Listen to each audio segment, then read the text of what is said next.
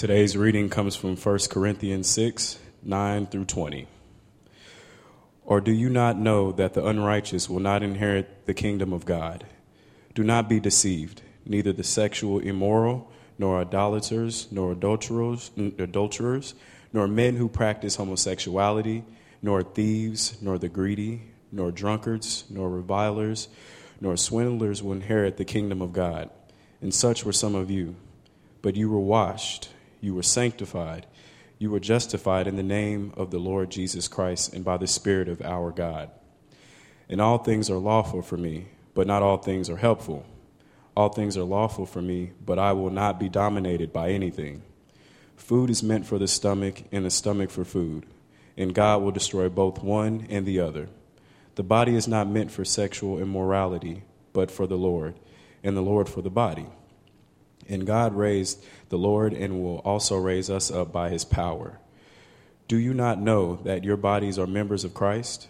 Shall I then take the member of Christ and make them members of a prostitute? Never. Or do you not know that he who is joined to a prostitute becomes one body with her? For as it is written, the two will become one flesh. But he who is joined to the Lord becomes one spirit with him. Flee from sexual immorality even other every other sin a person commits is outside the body but the sexual immoral person sins against his own body. Or do you not know that your body is a temple of the holy spirit within you whom you have from god? You are not your own for you were bought with a price. So glorify god in your body. This is the word of the lord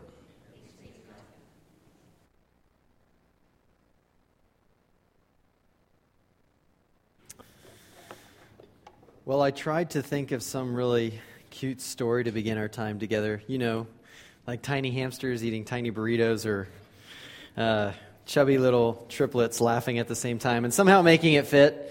But the reality is, there just isn't any smooth transition to how offensive these words can sound, right? and I'm not even talking about what many of us might be thinking about. It's not the stuff on prostitutes and homosexuality, that's just the tip of the iceberg. But right here, Christians are called out, and we hear, You do not belong to yourself. You don't belong to yourself. You're not your own. And I mean, look, if there's anything I have control over, uh, it's not my job, it's not my hobbies, it's definitely not my dog, no matter how hard I try. Um, but it's this, right? My body, this is mine. I mean, what do we own if not our bodies? And this can get personal real quick.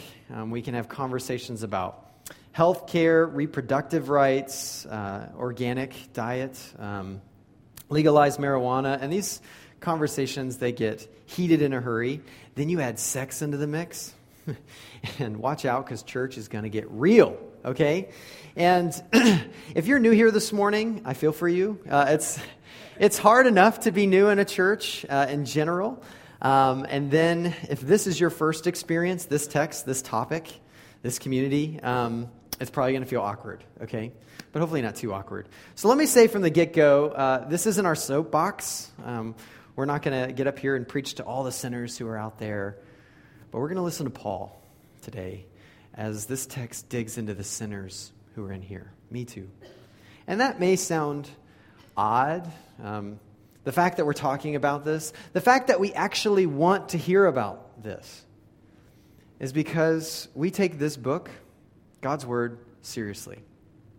If God is personal, if He has spoken, and He longs to be known, and He longs for us to know the way we are designed, then, like every other conversation we've had with a person, there are going to be times He's going to say things we don't like. If we're just talking to ourselves, then we'll always agree, right? But if there is someone who is personal, who is God, there are going to be times he's going to say things we don't agree and things that we don't like. But since he loves us better than we love ourselves, he's always pursuing our good, then we should want to listen to him. And we should take what he has to say seriously. Now, that probably raises some questions if you are here this morning and you're a skeptic or you have questions just generally. You know, but is, you may be asking, isn't the Bible a bit outdated, especially when it comes to sex, Gabe? Well, I think no matter who you are, we all have problems with our viewpoints on sex. We can look at this book and we can pick apart how it talks about sex, but I think we all need to come and ask, this, ask ourselves the question have we put our own view of sex through that same test? Where do you get your philosophy of sexuality from? Is that a reliable source? And I think at the end of the day, we can all agree that we all have room to grow here, right? And that's also why we preach through the whole Bible, not just parts of it. We've been going through this letter, 1 Corinthians, now for a bit, and we're in Sermon 8 of 25. And we're preaching everything that's going on in this letter. Some of it warms our hearts, other parts kick our butts, and we're going to still talk about it. Um, so, for example, we spent five weeks on pride, and now we're going to spend three on sex because, shocker, Paul spends more time on pride than he does sex. And as we think about these next three weeks, we're going to jump both feet all into this conversation on God's design for sexuality. Now, this early church in Corinth, um, they totally missed the boat, and they were responding in extremes in terms of sexuality. Um, there was one camp uh, in one extreme who said that sex was so out of bounds that married couples shouldn't even have sex. You wouldn't find me in that camp. Now, the other extreme are those that said sex was just another appetite just like eating food, and everybody's got to eat, right? Um, and, and, what's so fascinating is that even though this was written 2,000 years ago, we're going to find that the church in Corinth, their viewpoint on sex, isn't all that different with how we're wrestling today, even if we call ourselves Christians. And Paul's response here in 1 Corinthians 6 and 7 is a timeless and a relevant guide into how God sees sex. There are going to be times that Paul's going to chafe against our modern sensibilities, but please don't write them off. Here's the deal there are going to be things in this book that we're not going to like. But I think we're also going to find that some of, our, some of our most cherished viewpoints on sexuality also come from this book. And if you're going to be true to yourself, if you're going to be a person of integrity, you can't take one without the other. So, in our first message, we're going to lay the groundwork for any kind of sexual um, sin and why a good and loving God places boundaries where he does. Next week, um, we're going to focus in on a specific sexual sin, not because it's any worse, but because it's one of the most hotly debated topics in our culture. Paul talks about homosexuality here, so we're going to talk about it. Next, the third week, man, you guys are so excited, aren't you? so, the, week three, we're going to take a turn at talking about the importance and the beauty of sex within marriage, the way God designed it to be. But here's the deal I'm broken. You're broken. Our cultural perspective overall is just skewed when it comes to sex. And so we're going to pray for God's help because we desperately need it, right? Let's pray. God, you are the creative and the brilliant designer of sex, and we need your help. We're all sexually broken, and we come I hope, in repentance and humility. May you forgive us for our mistakes and forgive us for our judgmental attitudes of others. God, we've really messed up in this area. And we know you won't give up on us. And so we ask, Lord, that you would empower us to feel your forgiveness and give us the strength to embrace your good design. Thank you. Thank you that you're the one who designed sex. This was your idea. So may you, by the power of the Spirit, Guide us to live into the design that you've given us in our bodies for your glory and our good. Amen. Now, there's, there's one thing uh, that Paul wants us to remember, and not just this morning, but over the next three weeks, and that's you don't belong to yourself. When we, when we look at the, the wider and more robust experience of human nature, and we come to understand whose we really are, then we're going to see three things. We're more than our desires. We're more than just individuals. And then, thirdly, we're more than what we see. We're more than our desires. We're more than just individuals. And we're more than what we see. So, Paul, he starts off by challenging us by saying we're more than our desires. Now, every one of us at some point in our life, we get that urge to merge, right? Um, and denying those desires can feel like we're starving ourselves. And this type of experience led uh, Sigmund Freud, um, the father of psychoanalysis, to see repressing any sexual desire as one of the most awful things you can do in your life. And this is the ideology that we in the Western culture swim in. Um, and this is also why, when Christians tout celibacy in any relationship outside of heterosexual marriage, we're laughed out of the room. It's led also folks like um, Congresswoman Barbara Lee, not because she's any worse, but I think she's a great example of holding on to this worldview. From California, she says things like An abstinence until marriage program is not only irresponsible, it's really inhumane. How do we get there? Is that right? Is that the way it's always been? And I think this is an important culture, uh, question because of the realities of our culture. And I want us to rest assured this morning that as sexually liberated modern people, with that viewpoint, we're actually in the vast minority of people in the rest of the history of the world. And for example, Dr. Elizabeth Abbott, she's a professor at Trinity College up in Toronto. In her book, A History of Celibacy, she writes For at least 3,000 years, in most parts of the world, celibacy has been far from uncommon and rarely considered unnatural. Interesting. So, if your view of sex is that it is merely an appetite that should not be repressed, then you should know that most of the history of the world of people disagree with you. Now, that doesn't mean you're wrong, okay? That's not how we make arguments on why it's wrong. But what we should agree on at this point is that that particular worldview is not self evident to a vast majority of the world, okay? Um, so we can start there. And in the first century, these Corinthian believers, they actually had a similar viewpoint of sex. If you go up to verses 9 and 10 that were read for us, you see that list of destructive desires that have come to define some of the Corinthian Christians. Last week, we focused on the destructive desires defined as greed, an over desire for money, for possessions that makes your relationships toxic. Now, this week, we're focusing on sex, obviously. Now, look, when you get to verse 9, what's the very first one in the list? The sexually immoral. Now, this word in the Greek. This is a Greek translation into English. Okay, it was written in the first century in the lingua franca, Koine Greek, um, and it's translated. It's the word porneia, which is where we get our word pornography. And this has a rich history of translation and a robust meaning that points all the way back to the very first book in the Bible, Genesis. In this meaning, we find it's the broadest term conveying any sexual activity outside of heterosexual marriage between one man and one woman for a lifetime. Anything outside of that chafes against God's good design. And actually, Jesus takes it one step further.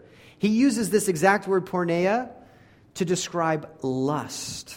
Okay, so not just physical body to body, but the imagination of body to body. So he goes even further. And we may not like what Paul says here. We may not like what Jesus says there or what Genesis describes there, but one thing is clear, and we need to start here. The biblical storyline on the purpose of human sexuality is completely clear. One man, one woman for a lifetime within heterosexual marriage. That is God's good design. And anything outside of that chafes against God's good design. And Paul, he wants the Corinthians to flourish. He wants us to flourish, not to languish in our sexuality. So, with that said, let's jump into verse 12, where Paul begins to challenge the Corinthians. And you'll notice in your text that there are quotation marks, okay? It's, it's really interesting. It's like, where, where are these quotations coming from? And most of the best commentators highlight that Paul is probably quoting, because of the structure of the Greek text, he's probably quoting some common slogans that are a part of this Corinthian church. So they're saying things and they're touting these in their arrogance. All things are lawful for me. And Paul's like, okay, I'm going to take this slogan and let's really unpack this a little bit. And I think the NIV translation does a, a, little bit of better job just tackling what the Greek is communicating here. So I want us to look at that in verses 12 and 13. It'll be on the screen. I have the right to do anything, you say, but not everything is beneficial. I have the right to do anything. Paul, you told us we live in, in a time where we're under grace, right? And Paul responds, But I will not be mastered. I will not be dominated. I will not be enslaved by anything. You say food for the stomach and the stomach for food, and God will destroy them both. Hey, Paul, you told us we no longer have to live underneath the kosher laws because of Jesus. This is what it means to be a Gentile and follow Christ. Well, guess what? We're going to get new bodies. And just like we're getting new stomachs, you gave us those other parts, and I've got needs, right? Um, and it gets really explicit. And Paul's saying, hey, wake up. It's not the same thing. It's not the same thing. What's actually happening is you're being mastered, you're being dominated, you're being enslaved by your sexual desires, and they're ruining you. And then later in verse 13, what does Paul say? The body is not meant for sexual immorality. Porneia, that wider, broad uh, understanding of sex outside of marriage, it's not meant for sexual immorality, but for the Lord. You haven't been freed from God and His good, good design. You've been freed for God and His good design. And just like the Corinthians here at the get go, we can run from God and make sex everything and nothing simultaneously. We can make it everything. We revolve our lives around it. We find our identity in it. And simultaneously, we can make it nothing, saying, oh, that, that escapade didn't mean anything. It's no big deal. And slowly, we're enslaved by our desires. When they rise, we rise. When they fall, we fall. And it all becomes driven by how we feel in the moment. That's not freedom, that's an enslavement to desires that can control and destroy us.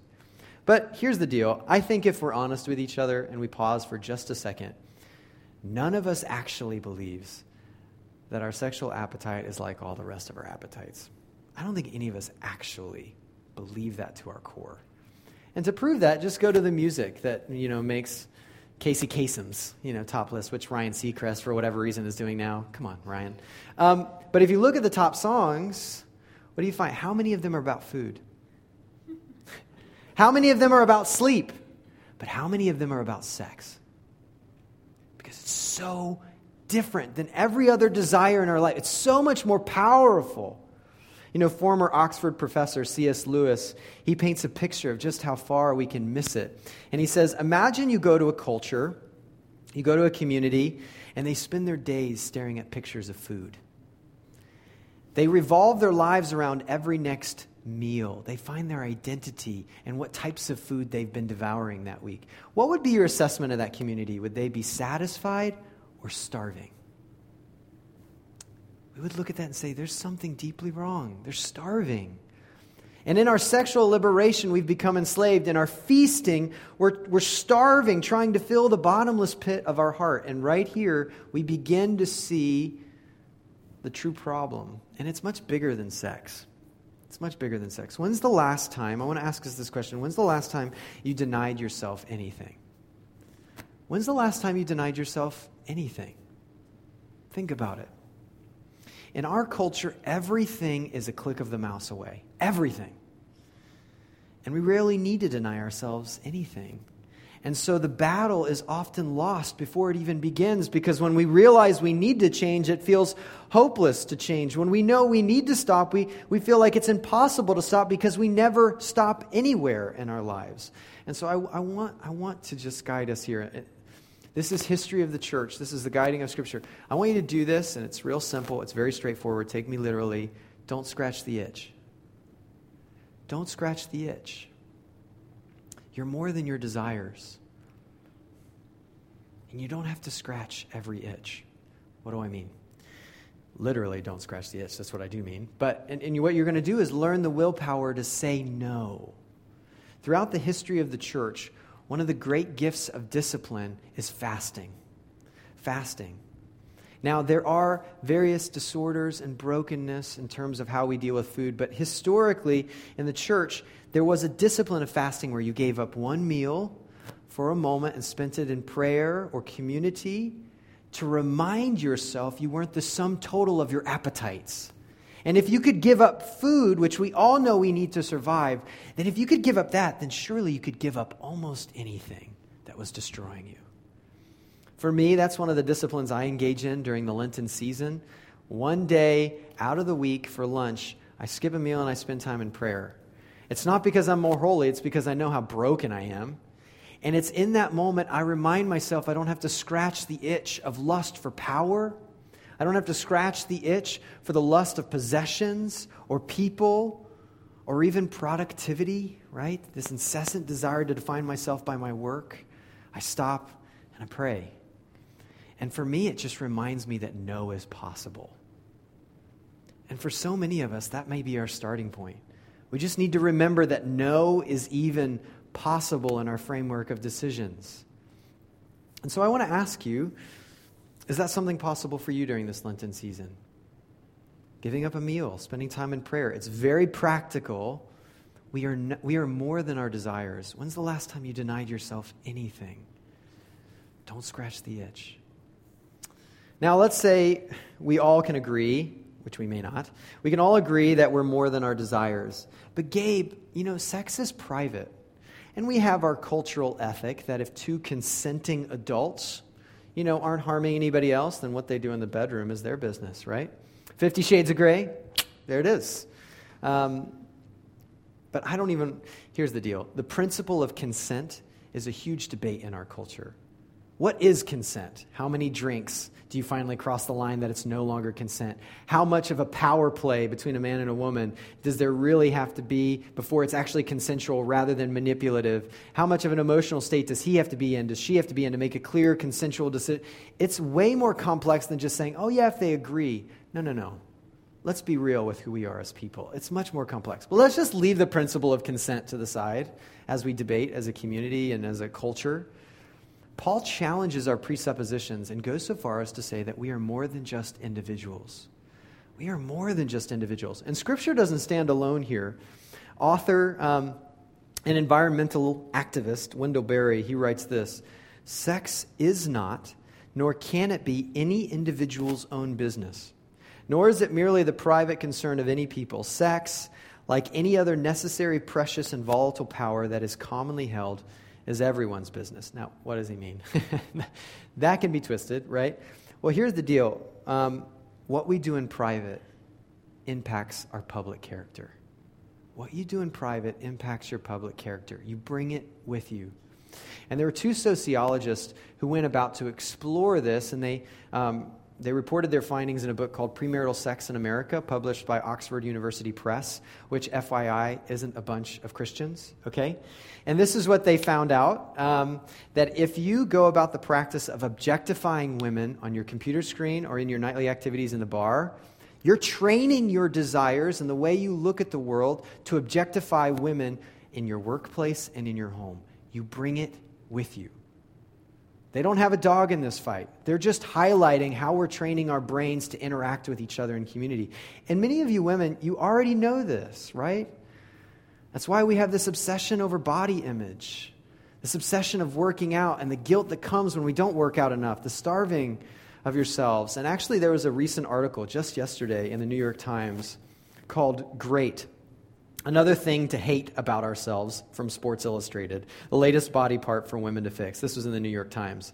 And I wanted to read this quote from you. It was, it was heartbreaking. Show me a body part, and I'll show you someone who's making money by telling women that their looks wrong, that th- theirs looks wrong and they need to fix it, tone it, work it out, tan it, bleach it, tattoo it, lipo it, remove all the hair and lose every bit of jiggle, right? And this, and this is this is the unspoken cost of sexual liberation that many women are paying for every morning when they look at themselves in the mirror. And I'm so sorry. But it's even worse. It keeps going on in terms of societal impact here. This sort of exploitation of women has caused countless children to be aborted and abandoned. And it breeds a cycle of destruction, of a pseudo prostitution of vulnerable women. So, pop quiz who pays for the door of sexual freedom to be flung open? Women and children. Women and children. As a society, are we okay with that? Men, do you hear this? No, Gabe, but you don't understand. We love each other. Does that sound like love to us?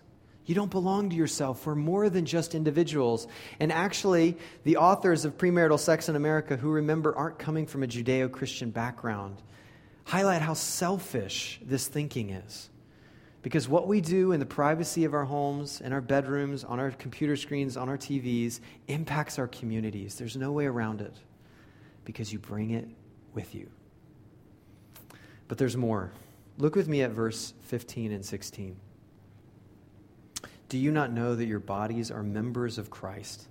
Shall I then take the members of Christ and make them members of a prostitute? Never.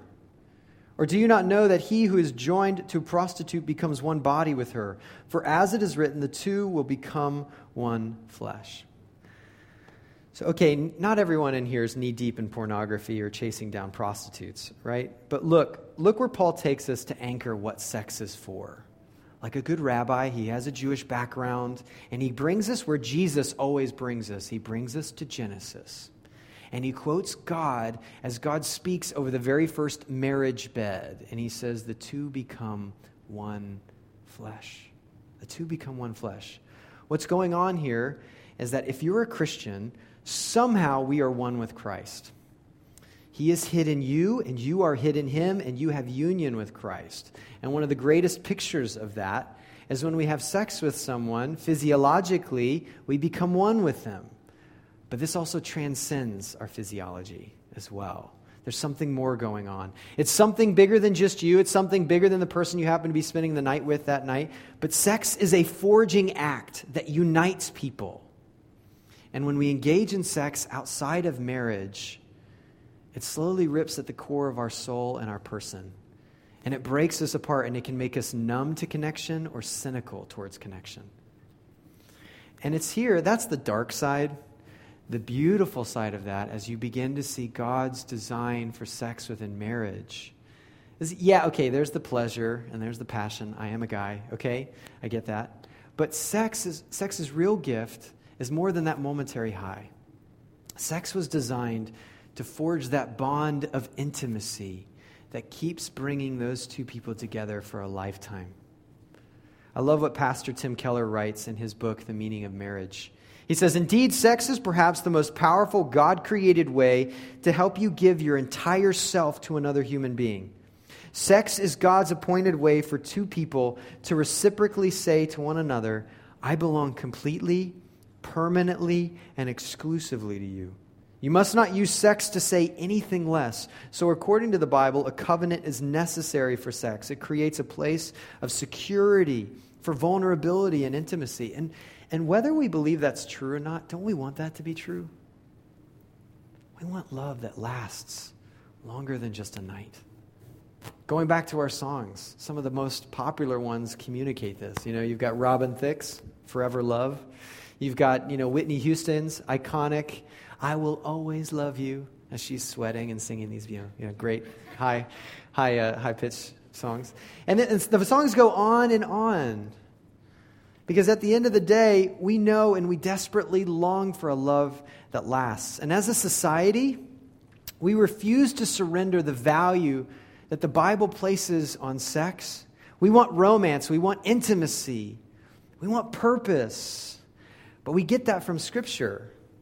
Evolutionary biology strips sex of its romance. It's just a chemical response. You throw in a little hydrogen, a little bit of oxygen, poof, you get water. And then with sex, it's kind of the same sort of deal. You throw in the various chemicals, and poof, it's just a chemical high. That's all it is. If sex is merely an appetite that we consume in private, it kills the intimacy and it exploits its purpose. But romantic love, with all its magic, that only comes from Scripture. And we cry out desperately for the value that Scripture has for sex, and yet we refuse its ethic. And like a pyromaniac, we become enchanted with fire, but we forget that we can get burned. So let me ask us this morning this is a real question. I have to ask myself this. You know, are, are you making sex all about you? Are you making sex all about you? And you, look, you don't have to call the escort service to make it all about you. This can happen in marriage. You can be single looking forward to marriage. You can be single and really just saying, you know what, I, whether I get married or not. When we engage in pornography, or we go through one night stands, or we choose various partners to live with, it can destroy. It can destroy those relationships. Here's the deal if sex is as powerful as the Bible says, and as our culture sings, then it's dangerous to use sex in any other way than it has been designed for. Yeah, okay, Gabe, I get it. God says sex, you know, sex outside of marriage is wrong. We're missing the boat. If that's all we've got is a frustration that God is holding us back, then we're missing it. The reason God says it's wrong is because He designed it to be one of the most powerful unifying mechanisms in marriage. And when we use it outside of marriage, it hurts us, it destroys us, and it hurts us in the deepest parts of our souls. For example, the more partners we engage, the more pornography we watch, the more people that we rotate living with, you begin to rob sex of its uniting power. It's kind of like taking a piece of duct tape and you stick it to one chair and then another chair and then another chair and then the floor, and eventually that duct tape loses its stickiness. And sex loses its power to unite two people together. But, Gabe, we're in a committed relationship. No, you're not. Just because you're living together doesn't mean you're committed. Commitment comes within the covenantal promises of marriage. Before that, it's just convenient. And that's hard. And, and the reason we say this, even though it's really hard and in our culture, we have a lot of baggage, this is really God's good word of warning for us. Because as we think about cohabitation, it's actually, it continues to build this doubt that's always looming in the background. Another New York Times article, uh, a little older, it's called The Downside of Cohabitating, earlier in the 2000s here. And, and, this may surprise you, but the New York Times isn't reported by a bunch of Christians either. Um, but, but here's what their studies have indicated. And actually, every study has indicated that couples who live together before they are married have a higher likelihood of getting a divorce. That's just scientifically unbiased. That is research, okay? New York Times publishes it. You talk to most sociologists, that's where it's going to guide you. It doesn't mean every couple is going to get divorced if they live together, but there's a higher likelihood of divorce for those who live together before they are married. Once again, not Christians making this claim. So, in other words, the old, well, I got to test drive the car before I buy it method, it just doesn't pan out. Not according to science. You may not like scripture, but not according to science. I want you to listen to what one woman said in this interview by the New York Times about her situation of cohabitation. This is how she felt.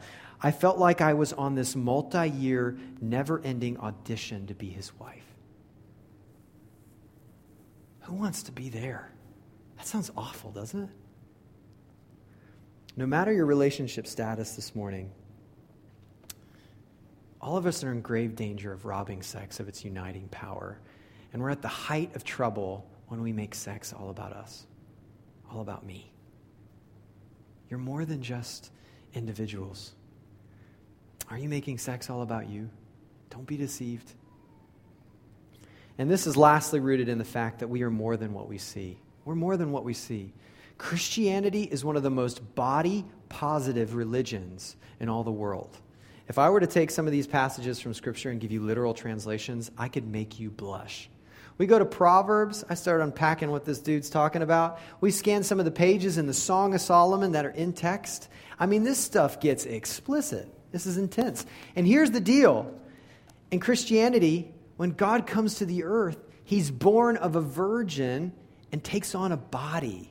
And when you get to verse 14, Paul says, just like Jesus Christ was raised physically, so our bodies will be raised physically, and we have an eternal destiny as embodied beings. And that means what we do with our bodies today matters. It's not without significance that Jesus, as he comes before the apostles, he's recognizable. He sees the scars of suffering, and it's an amazing picture of what we have to look forward to. There are some similarities and differences, but what we do with our bodies now actually matters, and that's why Paul says, hey, wake up. In verse 18, flee from sexual immorality. Every other sin a person commits is outside the body, but the sexually immoral person sins against his own body. When we look at, verse 9 and 10, sexual sin in one sense is really normal. It fits nice and neat within the list of the rest of the sins, right? Um, these over desires, these broken and destructive desires. But Paul also wants to say that it's not only normal with the rest of the sins, but it's also unique. And it has to do with the hidden reality of our bodies. We're not just a pile of atoms, we're not just temporary housing here. Paul says instead, this is the temple of the living God. And that changes the game. Look with me at verses 19 and 20, Or do you not know that your body is a temple of the Holy Spirit within you, whom you have from God? You are not your own, for you were bought with a price. So glorify God in your body. And if you're a Christian, you've been bought. The creator of the universe has pursued you, and he died for you to purchase you for himself, that he might reside in your body, to make sacred space of your physical reality. That's pretty powerful that the divine comes and resides in our bodies by the power of the Holy Spirit. That means everywhere you go, everything you see, everything you do, He's there. And that should pa- make us pause and ask the question Are you running towards holiness? Are you running towards holiness? When sexual immorality rears its ugly head, we have kind of a natural response to either fight or fly, right? And Paul says, hey, look, yeah, I know you're more than your desires, but your desires are super intense, so hit the ground running. just start fleeing. But don't just run aimlessly away from sin. Run towards holiness. Run towards Jesus. Make him the center of his temple that is your body. Make him your greatest desire, your highest pleasure, your ultimate self expression. Make that him. And if God resides in us, that should change the paradigm of our decision making process, right? Instead of saying, How far can I go in this situation? What are the boundaries? You think I can get away with this? Does this really qualify as porn? You think I can read Fifty Shades of Grey? There's no pictures. Instead, we now ask the question how can I glorify God in my body? What does it look like to make God glorious through my actions, my thoughts, and my intentions in this temple, his body?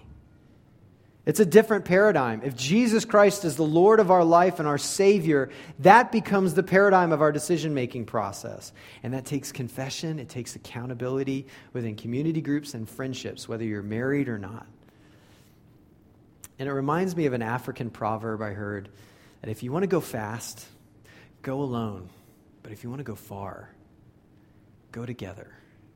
It's not just a matter of fleeing from sin, but it's running with others and running towards holiness, being intentional about pursuing God's glory in our body. And look, I, I, don't belong to myself, I've been purchased by the blood of Jesus Christ. And when I think about this topic, man, I've got regrets. I've got failures in my life. I've got things I wish I could undo, relationships I wish I could heal. And whenever we get to this topic, we need to speak God's design. We need to highlight the destructive nature of sin. But we also need to know that all the shame, the guilt, the pain that we have hiding underneath the surface, God's grace, grace is lavish enough to cover and forgive. We have to speak what God's design is so that we might flourish and we don't remain in our destructive cycles. And we need to highlight how destructive it is so we see it for what it is. But here, the grace of the gospel. Remember, this is who we were if you're in Jesus. Remember, verse 11. And such were some of you, but you were washed. You were sanctified. You were justified. You were declared right, even amidst all the sexual baggage you've got going on in the background. And all this in the name of the Lord Jesus Christ by the Spirit of our God. You know what that means? There's no sexual sin that's too horrific, too taboo, too weird, no shame so great that Jesus hasn't already washed his blood over and forgiven you if you'll receive him as the sacrifice of your sins and humble yourself.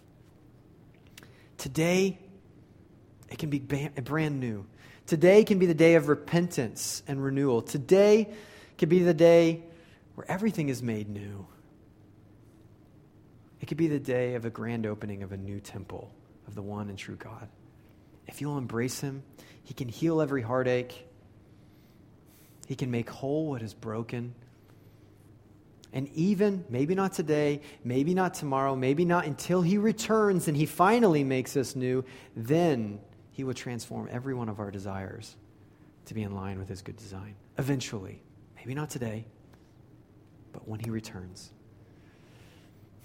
You don't belong to yourself. If you don't belong to Jesus, then you belong to your desires, wherever they guide. And there have been too many times where our desires destroy us, yeah? we become enslaved in those. If you don't belong to Jesus, you don't belong to yourself because we're part of a community. If you don't belong to Jesus, there's a lot more going on underneath the surface than we even realize. So give yourself to Jesus because he's the one who gave everything that he might give us back everything.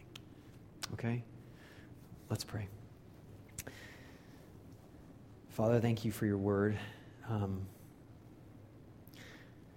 not easy words, but good words. Give us ears to hear, hearts to understand. Break through our hard shells, our arrogance, that we know better than you, that we know better than science.